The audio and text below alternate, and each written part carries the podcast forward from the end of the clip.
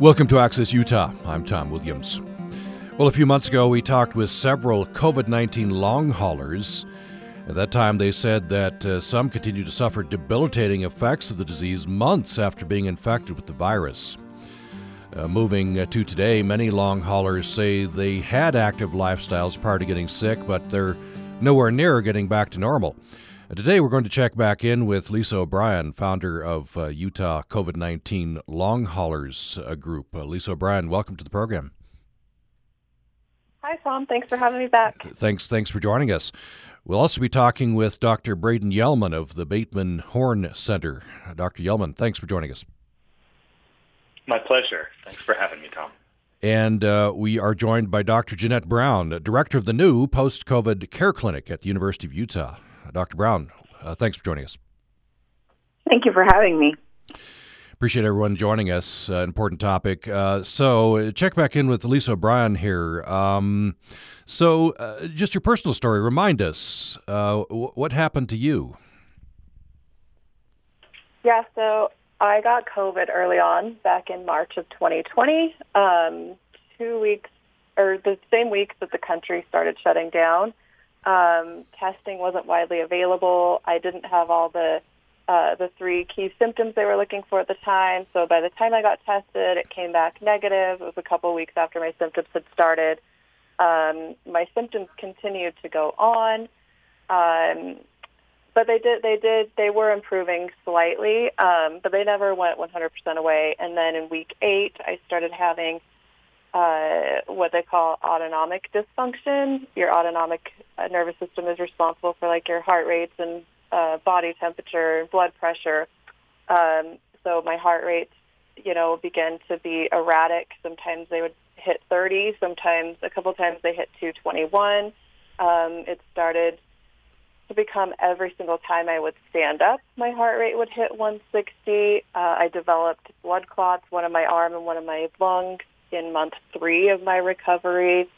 Um, I cycled through over 60 different symptoms in all my body systems. Um, so it wasn't just, you know, centered in one in one body system. Um, I was dismissed many times by doctors, you know, telling me that I just had anxiety. Um, and so I started the Utah Long Hauler Group in June of last year um, to make sure that uh, j- just to build awareness and to make sure that people didn't have this same experience as I did, um, and to get education out to providers and um, help get us more resources. I'm in month 15 now. I'm doing much better than I was. Um, I'm not 100%, but I'm still dealing with fatigue some days and brain fog some days, um, but I have improved. Well, that's good. I, yeah, I'm glad for that improvement. Yeah. Uh, hope it continues to improve. Uh, what about the the uh, the folks that you talk to uh, among the long haulers? Uh, similarly, are many of them improving, or some still about where they were?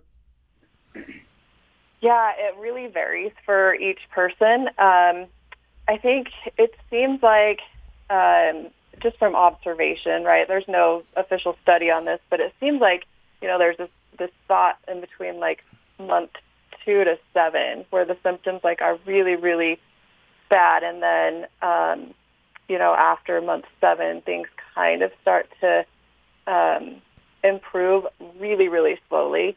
Um, but it, it's not it's not that way for everybody. I I know people that are as far out as I am um, that haven't seen much improvement. So um, it'll just you know time will tell, and when studies are, are uh, conducted, we'll you know have to see what they what they show. But uh, let me turn to uh, Dr. Brayden Yellman, uh, Bateman Horne Center. First of all, Dr. Yellman, what is the Bateman Horne Center? What do you do there?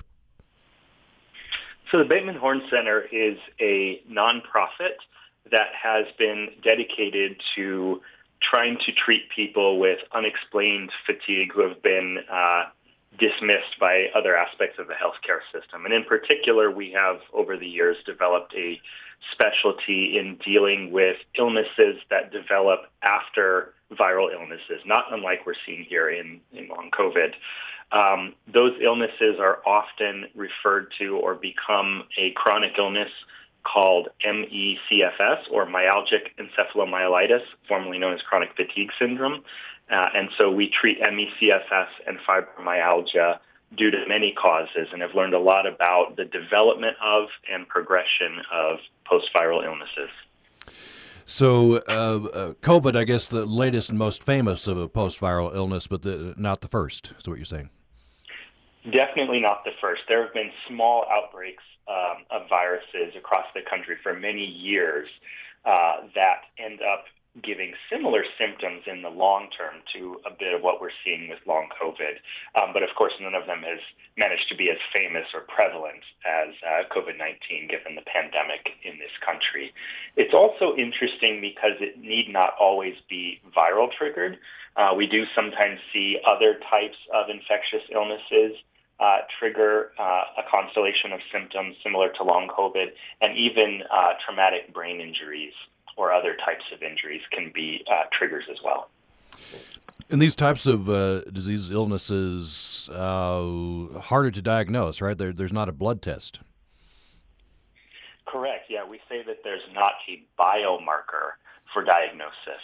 Uh, and that essentially means that you can't do a blood test, you can't run a specific imaging test that uh, absolutely confirms that this is what somebody has. And so the best we have right now is a set of clinical criteria developed in 2015 by a panel of experts who have been seeing patients with these constellation of symptoms for most of their careers. We call that the 2015 Institute of Medicine criteria.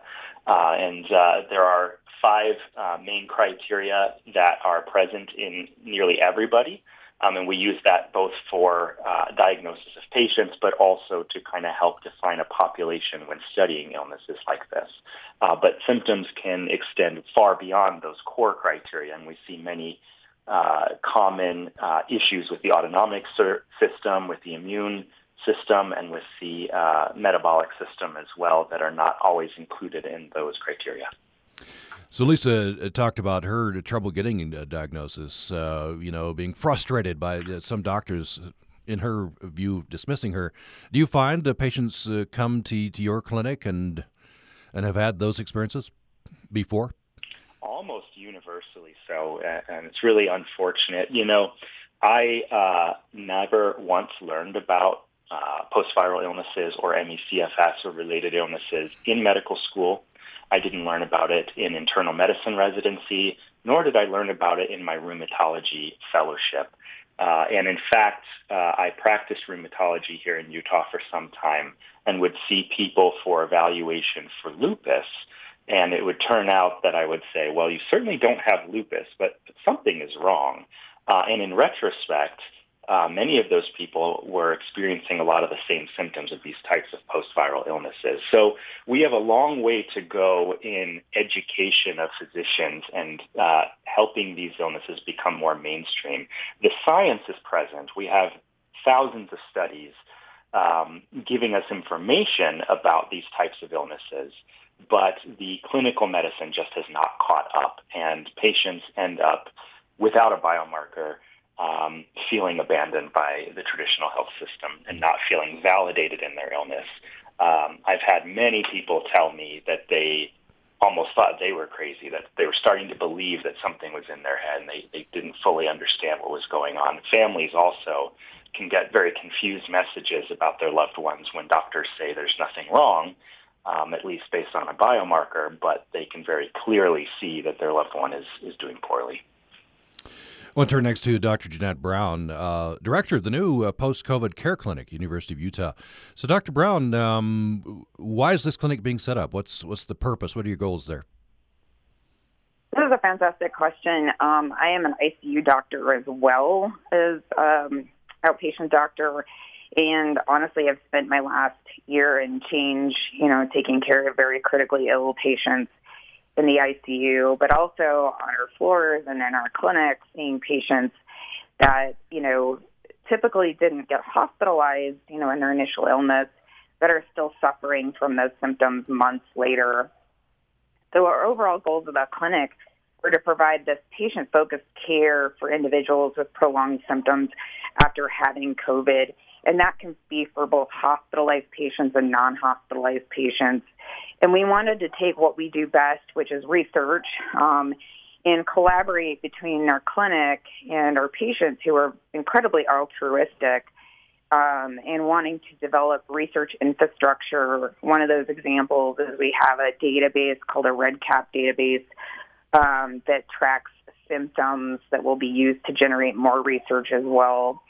And then turn around and implement those research findings into our clinical practice. And then, um, because as a provider, this has been challenging, I know, because we're sort of learning as we go a lot of the times. Uh, we wanted to implement education for other physicians, be it primary care doctors, be it subspecialists, about how best to take care of these patients. Uh, so uh, a big part of this is gathering data, right? Research, and I know there are re- there are studies going on, you know, across the across the country, probably around the world. Uh, what is it that you, that we we most want to know? What, what, what's kind of the top things on the list that we don't know that we we would like to know? So uh, all the symptoms that are associated. Um, there was a great study that was done out of. Um, uh, the long hauler study that was done out of Indiana University back in July of last year, where patients, instead of just like picking from a list, could actually list down the symptoms that they were having.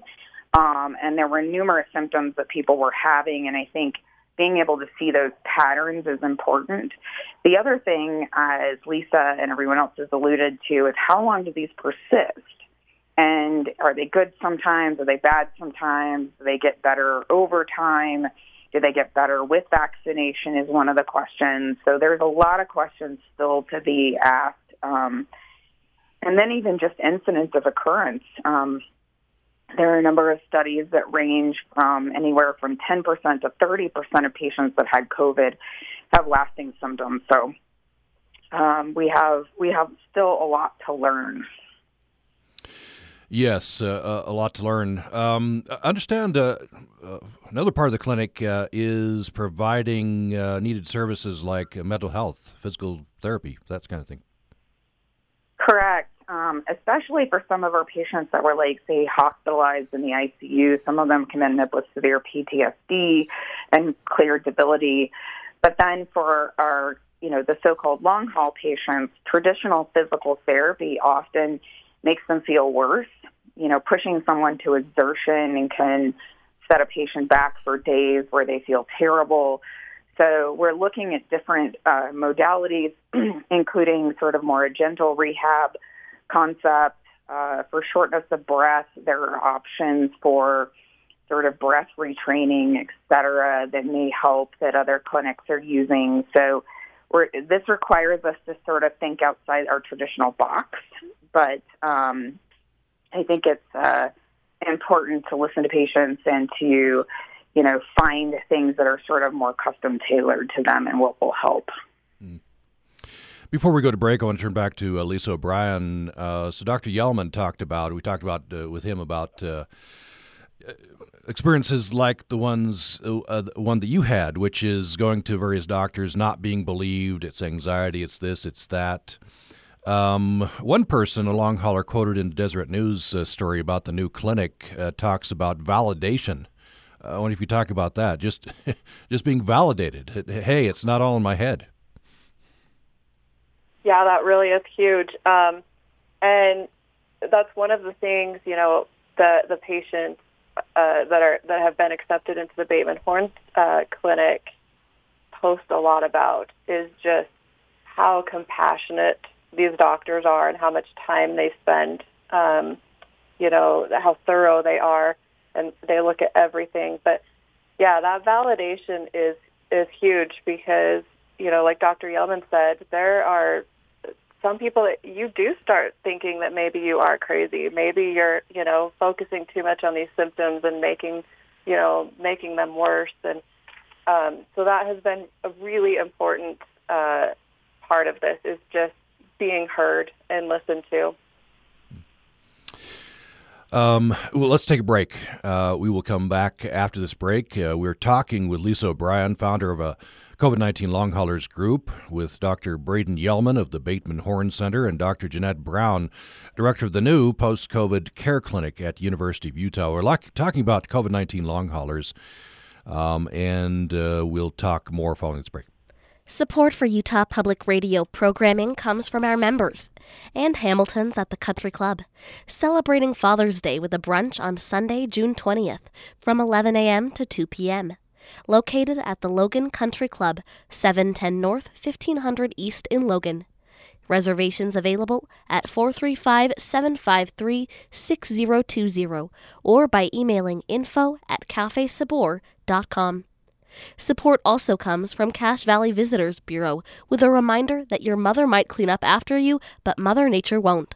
Please be respectful of others by picking up human waste and garbage and keeping the trails clean for everyone. Northern Utah's Monarchs and Other Winged Wonders celebration is quickly approaching.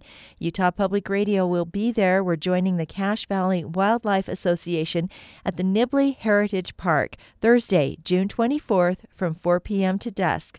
Food trucks, information booths, our UPR storytelling recording tent where you can share your thoughts about caring for the fireflies and monarchs. All part of this great celebration. We'll see you on June 24th. You're listening to Access Utah. I'm Tom Williams. We are talking about uh, COVID 19 long haulers. Uh, these are folks who uh, continue to suffer debilitating effects from the disease months after being infected with the virus. And many long haulers say they had active lifestyles prior to getting sick, but they're nowhere near getting back to normal. Others are saying they're improving slowly but surely, and so that's good news. Uh, we're talking today with Lisa O'Brien, who's founder of a Utah COVID 19 long haulers group. We're also talking with Dr. Brayden Yellman of the Bateman Horne Center and Dr. Jeanette Brown, director of the new post COVID care clinic at the University of Utah. I'd love to hear your story. Are you a uh, COVID 19 long hauler? Uh, tell us your story. How are you doing? What do you need? Um, what are your thoughts? Um, upraccess at gmail.com. The best way to get to us, email upraccess at gmail.com. That's upraccess at uh, gmail.com. So I want to, uh, I'll direct this first to uh, Lisa O'Brien, but I just want to uh, read a little bit from a Deseret News article. Uh, this is from late May. Uh, it tells the story of someone called Jen Abusalov who's a COVID long hauler. Uh, she uh, stayed home most of the time, uh, a, a, very strict mask wearer, felt good about things. Then August 2020 got COVID, really uh, hit her lungs. She had to get on oxygen.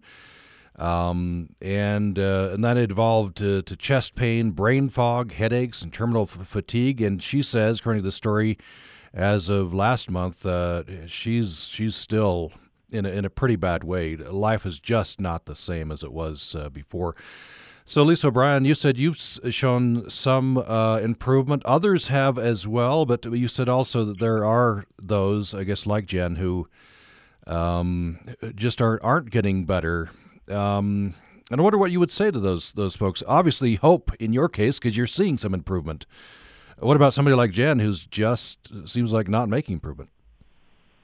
Yeah, I think you know that's one of the one reason that I started the group too was to, you know, make sure that these these new long haulers that were coming into the group, you know, had support and knew that they weren't alone, um, and could see from our stories that you know there is hope for improvement. Um, I think a lot of uh, the reasoning too that we're seeing improvements is that we're kind of now identifying um, some of these post-viral syndromes that we're ending up with. Um, and I know Dr. Yellman talked a little bit about this, but we're seeing a lot of similarities to ME/CFS or uh, what, what's been referred to as chronic fatigue syndrome.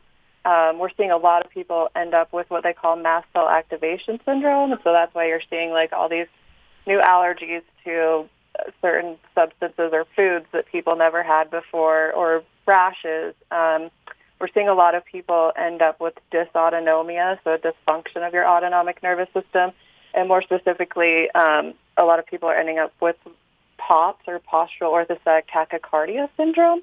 Um, and that's why we're seeing people, you know, with the crazy heart rates, or every time they stand up, you know, their heart rates are are spiking. Um, and so, learning about these syndromes and how to manage the symptoms and treat them, I think has um, really like made it so much easier for um, you know even the, the new long haulers to, to have these protocols and implement them. And I think you know had I had these or had this knowledge and this information earlier, maybe I would have improved um, sooner. But it took me 11 months until I got into the Bateman Horne Center program. 11 months um, before I was even diagnosed with POTS um, and mast cell activation syndrome. Um, I had gone to over like probably over 10 doctors in that 11 months, um, and not once did anybody say, let's look at POTS because it's just not widely known. Um, and so I think as we continue to educate the medical profession and, and get this information out there. In fact, the CDC just uh, just published some guidelines on their website two days ago on how to manage and treat these symptoms. Um, and and some of our uh, patient-led research groups worked with them on these on formulating these guidelines. And so, the patient perspective uh, is included in these guidelines. They're really awesome guidelines. So I think as things continue, we continue to learn um, and have ways to, uh, you know, the knowledge to recognize these symptoms and treat them. I think that people will, you know, hopefully uh, start to improve and maybe even sooner. Dr. Yellman, I want to talk about post-viral illnesses, uh, of course, a specialty there at the Bateman Horne Center, uh, which include, uh, you know, the post um, COVID or long COVID. Uh, is you know speaking to, to, to, Jen's experience there, so you know August to you know almost a year now, and, and, no improvement at all. Uh, is that rare? It, it, do you generally see improvement uh, with, when patients come to you, or um, and I guess related question is is this you know forever in some form? uh, you know, chronic. You're going to have this. Uh, maybe we can treat the symptoms. Your life can get better, but you're going to have it. Right. So I think each case is individual. In our uh, post-viral cases that we've been following for years, many of the people that end up at the Bateman Horne Center have been ill for several years already. And by that point, we do often tend to think this is a chronic illness that can be managed but may not ever be truly gone. However, with long COVID, the difference is we're seeing people relatively early in the course of illness. Uh, and I think has been has been alluded to by Lisa is that when things are modified or when symptoms are uh, more optimally treated early in the illness, it does seem that people can turn around and do much better. It's one of the things we're really trying to learn about long COVID, uh, and hopefully that will also inform our understanding of other post-viral illnesses, how they develop and why they become chronic. Um, in the case of any individual patient, probably the most important thing we have learned from post-viral illnesses is that when people are sick early on, uh, there's nothing more important they can do than to pace themselves, than to make sure they're not overdoing what they are capable of in the setting of their illness symptoms. Um, we recognize a phenomenon in, in these patients uh, that we refer to as post-exertional malaise. And these are episodes in which uh, metabolism uh, changes and the person's actual ability to function is significantly reduced, even from a reduced baseline when they're ill. So if they exceed a certain amount of energy utilization, be that physical exertion, be that cognitive uh, exertion, or even emotional exertion, uh, that can lead to a delay in response and then a payback, as people put it, with even worse days and reduced function from their reduced baseline. And there's really nothing they can do to get out of this episode of post-exertional malaise other than to wait it out. So we've found that repeated, continued episodes of post-exertional malaise are associated with a worsened long-term functional prognosis. And in the case of long COVID, perhaps um, a switch from a you know, subacute illness to an actual chronic illness. So the biggest thing we're encouraging people to do is when they feel ill, when they don't feel like they can continue, not to push through. That is a message we've always had in medicine, push through, fight things. That is probably the wrong thing to do in early post-COVID. And we would like to send a message to other physicians, even if they're not familiar with treating POTS or mast cell activation syndrome. The best thing you can do for your patient is to help them pace and avoid these episodes of bad days of post-exertional malaise. If that means uh, short-term disability from work so that they can continue to heal, that really does appear to be the best course of action. So the, the word's going to have to get out not only to uh, you know patients or those who suffer from long COVID, but uh, to population in general, right? Because employers are going to have to cooperate. Uh, because uh, they're going to have to accept that, I guess, from from a long hauler that uh, I need to rest, I need to take short term disability, and not get pressure to come back to work. Yeah, that's not really part of the American work culture, but uh, understanding that will be critical to these people's health. Yeah. Um, I'll turn next to uh, Dr. Jeanette Brown. She's director of the new uh, post-COVID uh, care clinic, University of Utah. Uh, I wanted to get maybe some numbers, at least what we know or think we know. Um, uh, do we think we have a percentage, you know, overall people who've had COVID, and a percentage who who get long COVID? Uh, long COVID, depending on the studies you read, can be anywhere from 10 to 30 percent of patients. So it's a lot of people. unfortunately. Um, you know, uh, that's when we were building the clinic, it's sort of difficult to have that crystal ball to know, you know, how many more cases of new COVID are we going to have? How many cases of long COVID are out there? Um, so we spend a fair amount of time trying to structure the clinic so that we could take care of patients um, one of the challenges is, you know, to go see a subspecialist, like, for example, a cardiologist that's familiar with POTS, you know, you can sit and wait for months to get into that person's clinic. So we have developed um, a network called eConsults where a primary care provider can um, you know, then refer to a subspecialist with a specific question, get insight or, you know, things like tr- potential treatments to try while a person, for example, is waiting, you know, to get into that subspecialist clinic. So a lot of this is like we were kind of talking about earlier, earlier, earlier recognition of things and then earlier trials of potential therapies. Uh, trials of potential therapies, uh, so uh, the, such as going on. It, we're, we're, trying new things. Mm-hmm. Yes, um, there is a specific medicine that was uh, originally started for heart failure that they found uh, in the study from UCS or San Diego, actually, that uh, has been helpful in some patients with POTS. Um, and also just modifying physical therapy regimens, as we were just alluding uh, to earlier, to try to avoid those horrible bad days after people push it too far. Um, you know, and then their breathing retraining and some other things, um, you know, that can be tried without the patient having to wait, you know, three months to see a specialist, for example. Yeah. Let me pause right here and, and maybe get contact uh, points. So, um, first with uh, Dr. Brown, how do people get connected with the, with the COVID Care Clinic? That's an excellent question. Um, you can call the referral phone number is one eight hundred or one eight zero oh one two one three zero eight eight four, and referring providers can send in a fax to eight zero oh one 213 1147. For those providers that are sending in referrals, it's helpful if they put things like patient is struggling with brain fog and, you know, autonomic uh, function, or they're still having chest pain and shortness of breath. So, because there are a lot of symptoms patients can have with long hauler syndrome. Mm-hmm. And Dr. Yellman, how best to get connected up with the Bateman Horne Center?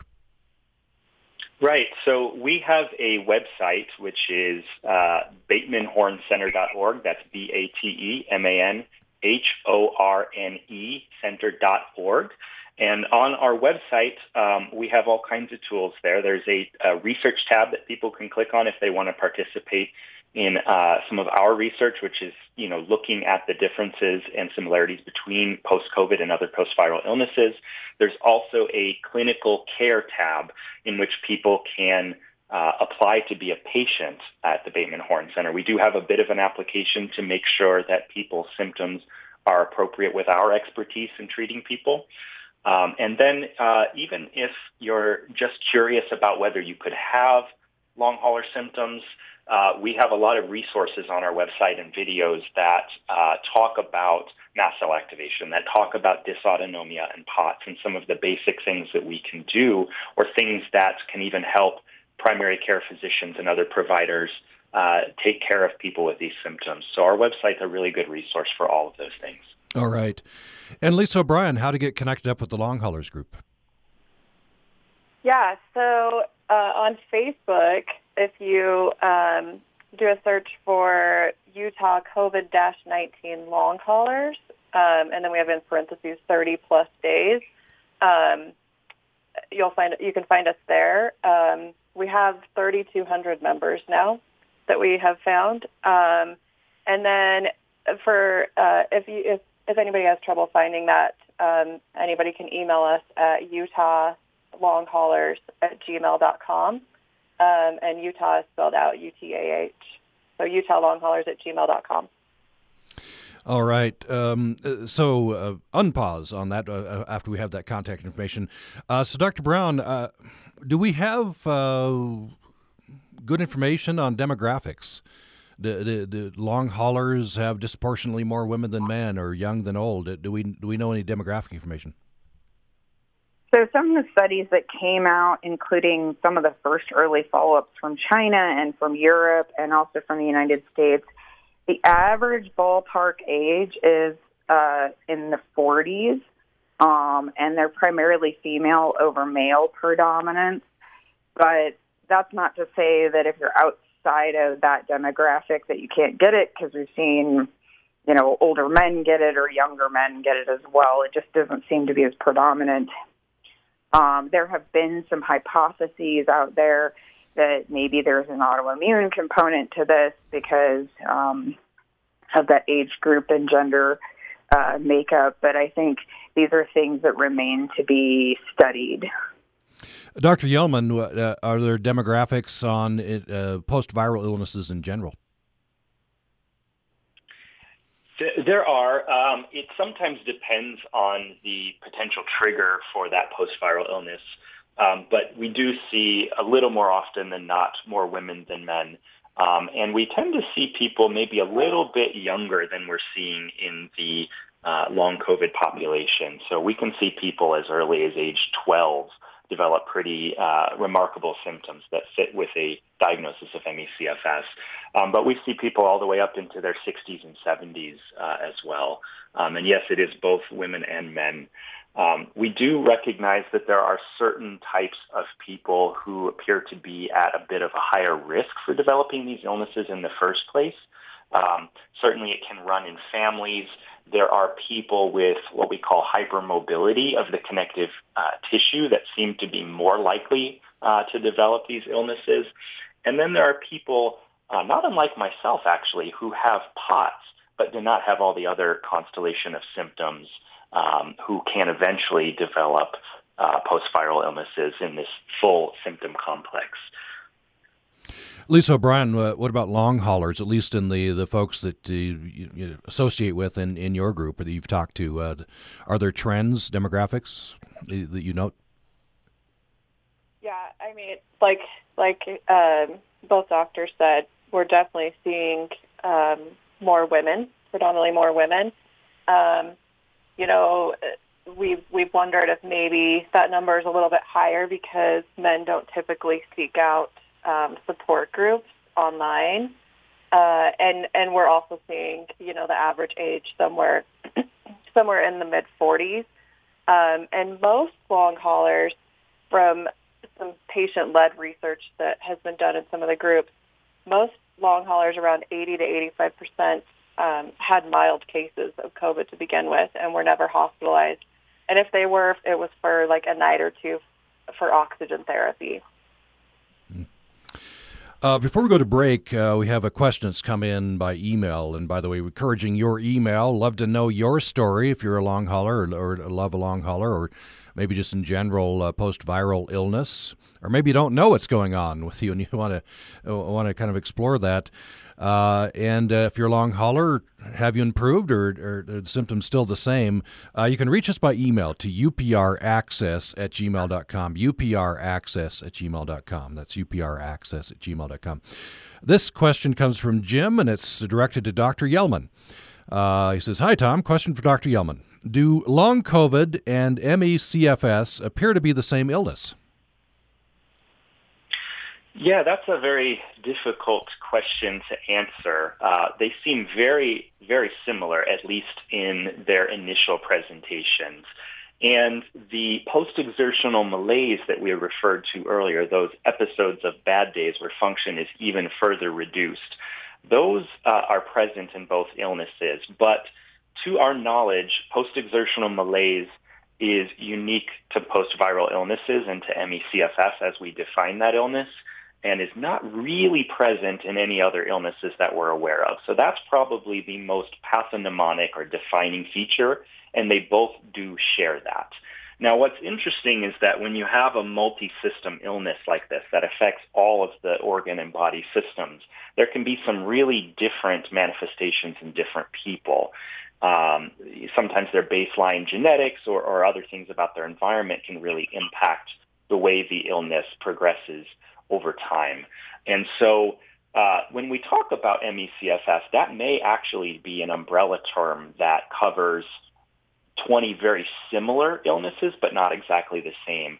Uh, and long COVID may be a subtype uh, as well of those illnesses. It reminds me of lupus, which we refer to as one illness, but is probably uh, 20 really similar but not exactly the same illnesses as well. Uh, that makes it makes it difficult, very complicated, right? To to to try to treat.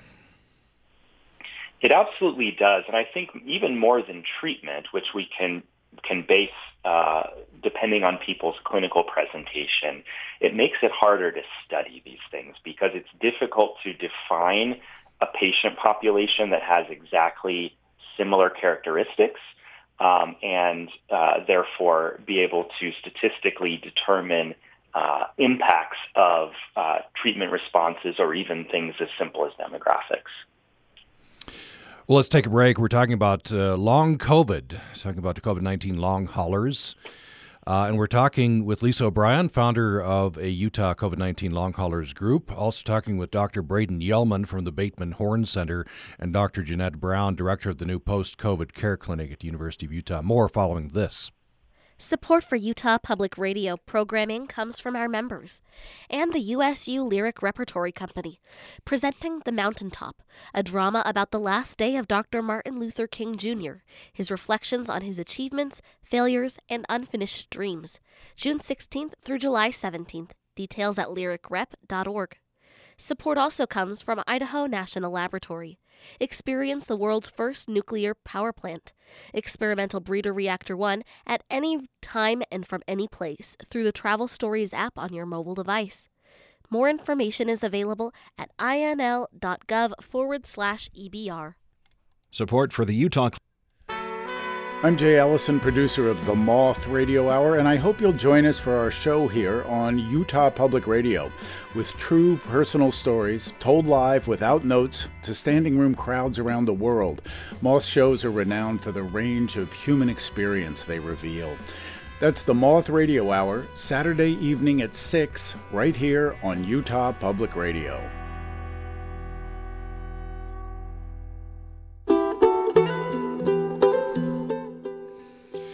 Thanks for listening to Access Utah. I'm Tom Williams. We reached our last segment, have another 10 minutes left with our panel talking about long COVID.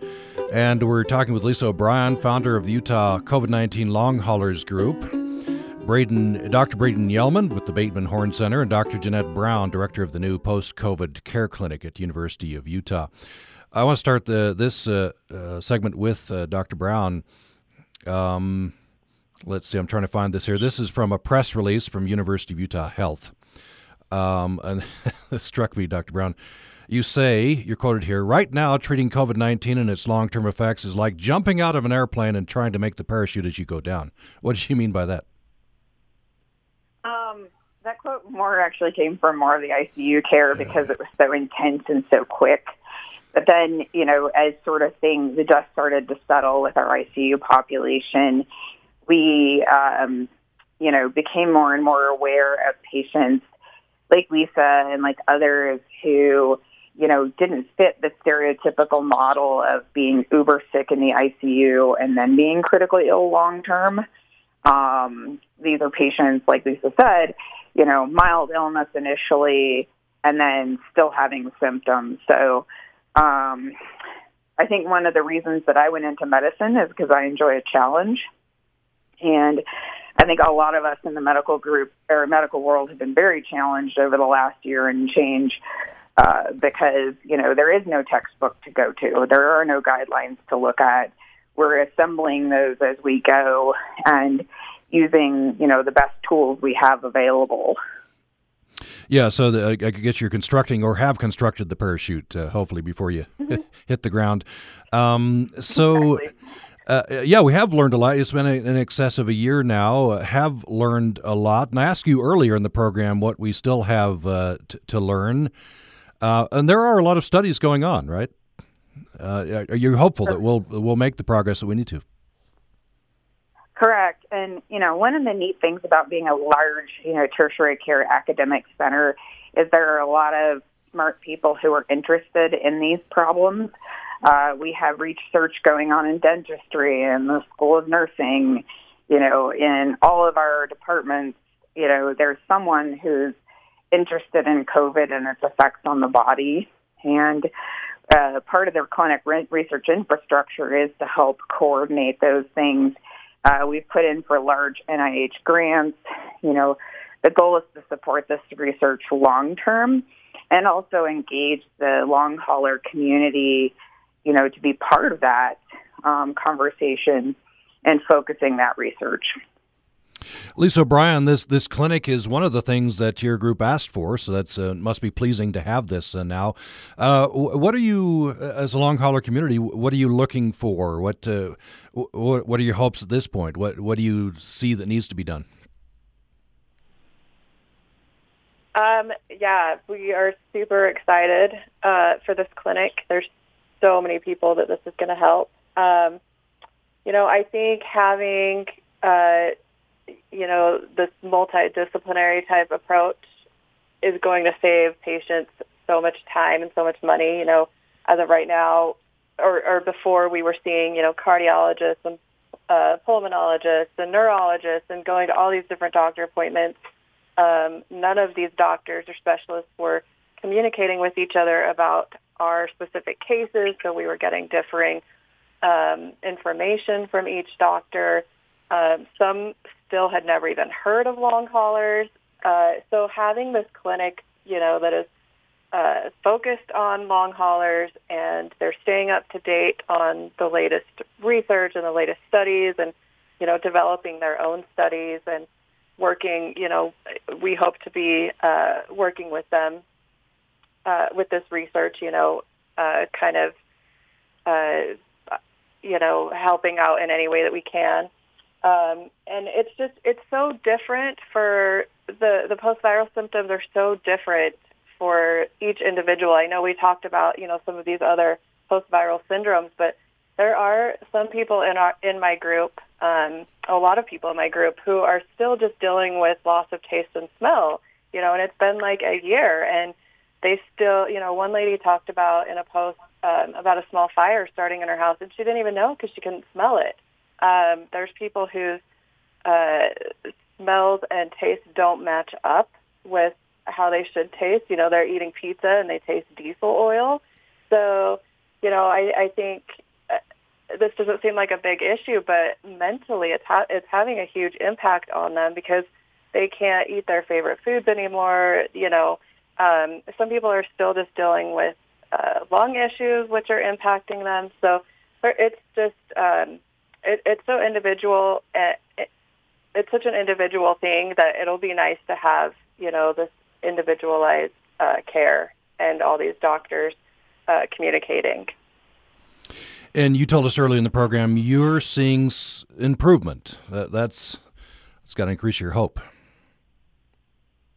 Yeah, it definitely does. Um, and even you know, in one of Dr. Bateman's latest webinars, she even told us, you know, that we're catching this so early on that she even she is optimistic that we will see improvements. Um, and so hearing that from her, you know, there's still so many things we don't know, but hearing that from her, you know, gives me a lot of hope too, and, and just seeing my own improvement. So. Uh, so, Dr. Yellman, uh, treating these uh, post-viral illnesses, um, and it, you know we've talked with all of you on the panel here today about uh, the emotional side of this uh, frustration, uh, getting a diagnosis, finally getting a diagnosis. Uh, I guess coming to terms with if it may be chronic, and you're maybe going to have this the rest of your life. Uh, maybe talk a bit about that. How how do you help your patients navigate that part of it? Sure. You know, I wanted to touch on one thing uh, briefly uh, that Lisa was just speaking about too. I think when we talk about long COVID as compared to other post-viral illnesses, it's important to remember that COVID-19 itself as a virus can do viral damage differently than other viruses that cause post-viral illnesses, like Epstein-Barr virus, for example. That's the virus that causes mononucleosis. Um, you know, COVID-19 can cause heart damage, can cause lung damage, can cause nerve damage that leads to loss of smell and taste, can cause um, issues with blood clots. And some of those are not features of other post-viral illnesses. So when we are looking for improvement, uh, it is important to engage uh, multiple physicians of different specialties to really address what might be damage from the virus itself versus what might be a uh, reaction to having been infected but no longer having having the virus present. Um, to your question about uh, helping people uh, move forward uh, in, in this case. Um, I want to go back to the idea that the earlier we catch this and the earlier that we start implementing uh, things like pacing and avoidance of post-exertional malaise, uh, the more likely we expect people to uh, improve. But even when they are not uh, necessarily going to when it feels like they've entered the phase of a chronic illness and we're not sure that they're ever going to fully improve, they can still manage their illness. I often will tell my post-viral um, patients who've had illness for a long time, it's a little bit like having type 1 or autoimmune diabetes. Uh, when, when that happens, it's definitely not pleasant. It's a, it's a bummer in many ways. Um, but a patient has a choice to use things like insulin um, to live a relatively normal life and not have severe complications of their illness. Or they can say, you know, insulin is not fun. I don't like sticking myself with needles and I'm just not going to do this. I'm going to bury my head in the sand. And that's when they experience significant complications and worsening of their illness as a whole. And I think of uh, post-viral illnesses and potentially of long COVID in the same way. Um, it, it, it's not you know, a great diagnosis to have. It's not something anyone would be pleased to have, but you can choose to manage it and really keep the complications minimized, or you can keep pushing and keep fighting it and not accepting it. And those people sadly end up usually doing worse on a functional basis uh, over time. We just have about uh, 30 seconds left. Um, I want to quickly uh, get some contact points again at the end of the program. Um, so let me turn uh, first to Dr. Jeanette Brown. How best to contact the, the COVID Care Clinic? So right now um, we are working on putting up a website. But again, let me give you those phone numbers, the phone number and the fax. The phone number is 801 213 0884. And then for fax referrals, 801 213 1147. And again, our clinic also includes uh, a group for uh, support group for long haul patients as well, in addition to our subspecialty care. All right. Uh, Dr. Yellman, how to contact Bateman Horne Center? Uh, the best way to get in touch with us is actually through our website. That's uh, batemanhornecenter.org, B-A-T-E-M-A-N H-O-R-N-E center.org. And there we have all kinds of resources, uh, including a research tab if you're interested in uh, comparing your symptoms to those with other post-viral illnesses. There's a clinical care tab where you can apply to be a patient. Again, the application is not meant to block people out, but to help make sure that the symptoms anyone's experiencing are similar to what our expertise is and that we can uh, offer uh, assistance in that regard. And then there's a whole host of um, resources for physicians, uh, for patients, for families, uh, and support groups, videos all over our website. So we encourage people to check it out there. Okay, great. And Lisa O'Brien, how to get in contact with the Long Haulers uh, group for, for, for, Utah? Sure. On Facebook, uh, search for Utah COVID-19 Long Haulers.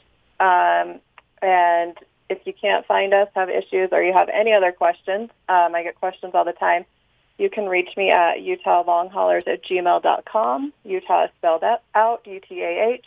Um, and then I just, Dr. Brown talked about the mental health uh, program uh, at the University of Utah. It's called Caring Connections, and I actually have their phone number. They've been wonderful working with us, um, putting together support groups for uh, long haulers that are dealing with these symptoms for months and months. And their phone number is 801 585 9522. Okay, very good. Well, thank you very much. We've had with us Lisa uh, Bryan, founder of Utah COVID 19 Long Haulers Group, uh, Dr. Brayden Yellman, Bateman Horne Center, and Dr. Jeanette Brown, director of the new post COVID care clinic, University of Utah. Thanks, everyone, for joining us. Thank you. Thanks for having us, Tom. And uh, uh you, are welcome. Uh, great to have you on. And thanks for listening today. We'll go out as we do on uh, Wednesdays with Beehive Archive. It's the Beehive Archive on Utah Public Radio. I'm Megan Weiss. If someone admits they've broken the law, the government is not supposed to take up their cause, but that's exactly what happened when a group of farmers in Heber Valley stole water from the Ute Reservation for decades. Learn more after this. I'm Jody Graham, Director of Utah Humanities. Beehive Archive is brought to you on Utah Public Radio by Utah Humanities with the generous support of the Lawrence T. and Janet T. Dee Foundation. We are proud to partner with community organizations to tell Utah stories and hope you will tune in each week for the Beehive Archive. Welcome to the Beehive Archive, a two minute look at some of the most pivotal and peculiar events in Utah's history. Water in Utah is a precious resource, and many have stretched the law to control it. In 1879, a group of farmers at the mouth of Daniels Canyon diverted water that belonged to the Uinta Valley Ute Reservation to irrigate crops in Heber Valley. Although this trespass was illegal, white settler ideas about land use allowed the theft to continue. During the last decades of the 1800s, white farmers dug miles of canals, built reservoirs, and even dug an 800 foot tunnel through the mountain. This system, built and maintained by two different canal companies with dozens of investors, pulled water from the Strawberry River in one watershed across the reservation boundary into another. The Strawberry Canal system had support from the reservation's Indian agent, who petitioned the Utah government in 1902 on its behalf, even as he acknowledged that the farmers had no legal right to this water. In 1905, the federal government sent an army unit to destroy the diversion, but the Secretary of the Interior intervened, arguing that the farmers had been accessing the resource, quote, for many years, and that the diversion of the water had not been in any manner detrimental to the Indians. So, no one denied that the diversion was illegal, but the dispute rested on cultural ideas about how water should be used. Fundamental to Western water law is the principle of use it or lose it, and for white settlers, water was meant for irrigation.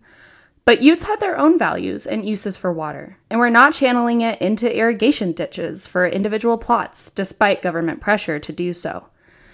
Because Utes were not using their water in the same way as white farmers, government officials decided that their water was just not being used. The Daniels diversion remained until 1992 and set the stage for larger scale diversions of water from the Uinta Basin to the Wasatch Front. The legacy of this contentious theft is still felt in legal battles over water between the Ute tribe and the state government that remain unresolved. Find sources and past episodes of the Beehive Archive at utahhumanities.org. For the Beehive Archive, a production of Utah Humanities, I'm Megan Weiss.